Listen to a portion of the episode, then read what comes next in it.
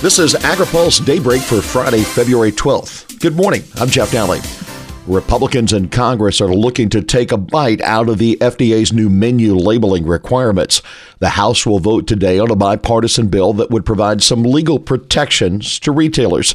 Big pizza chains and the supermarket industry also won provisions in the bill that make it easier for them to comply with the labeling regulations, which are set to take effect later this year. The White House says the bill would undercut the government's effort to improve nutrition. But Representative Michael Burgess, a Republican of Texas, argues that the menu rules are yet another example of government intrusion. Burgess says the bill is, quote, critical to avoid harming consumer choice, harming jobs, and harming small business. Similar legislation is pending in the Senate.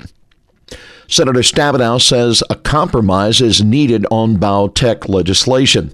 The top Democrat on the Senate Agriculture Committee, Debbie Stabenow, tells AgriPulse that she'll be working with the committee's chairman, Pat Roberts, to pass a bill to preempt state biotech labeling laws. Stabenow said, I think we're going to have to come up with a compromise. She adds that there are, quote, a number of other senators interested in passing a bill. She didn't name those colleagues. Senator Roberts has been making plans to introduce a bill on his own to increase pressure on Democrats to get on board. As for when that legislation is to be released, Roberts would only say, quote, stay tuned. Agriculture Secretary Tom Vilsack talked publicly yesterday for the first time about the negotiations he held last month on the biotech issue. The secretary said, quote, the conventional and organic industry representatives could not agree on whether GMOs had to be explicitly disclosed on food labels or whether it would be enough to ensure that consumers are getting the information they want through the industry's new smartphone based system called Smart Label. On that note, Vilsack told members of the House Agriculture Appropriations Subcommittee that he will leave office frustrated that he was unable to bridge the division in agriculture. Secretary Vilsack is being pressed on cotton aid. The Appropriations Subcommittee may consider authorizing payments to cotton producers in the wake of Vilsack's refusal to make cottonseed eligible for farm program payments. The chairman of the House panel, Robert Aderholt, tells AgriPulse he hasn't made any decisions. But he doesn't rule out using the USDA's fiscal 2017 spending bill to force the department to provide payments for cottonseed under the Farm Bill programs.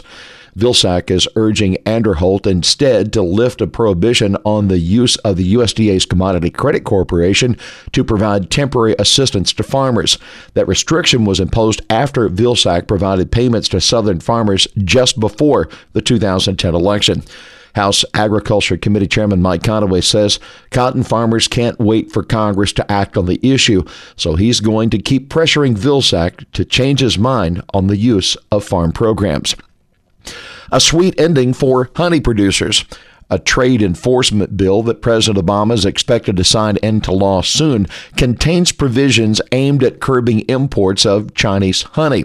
The legislation provides new tools to U.S. customs agents to prevent Chinese honey from being transshipped through third party countries to avoid American anti dumping duties.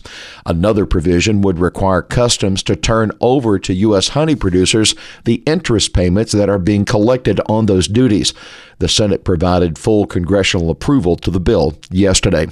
Well, the American Farm Bureau is striking back. The American Farm Bureau Federation has come up with a Star Wars themed video to build public support in the organization's legal battle against the EPA's pollution limits for the Chesapeake Bay. The message of the video, quote, government bureaucrats in a galaxy far, far away will be able to dictate the decisions you make on your farm. The Farm Bureau is asking the Supreme Court to review the legality of the EPA's plan. The group also has a special website called ChesapeakeBlueprint.com. Well, here's today's He Said It.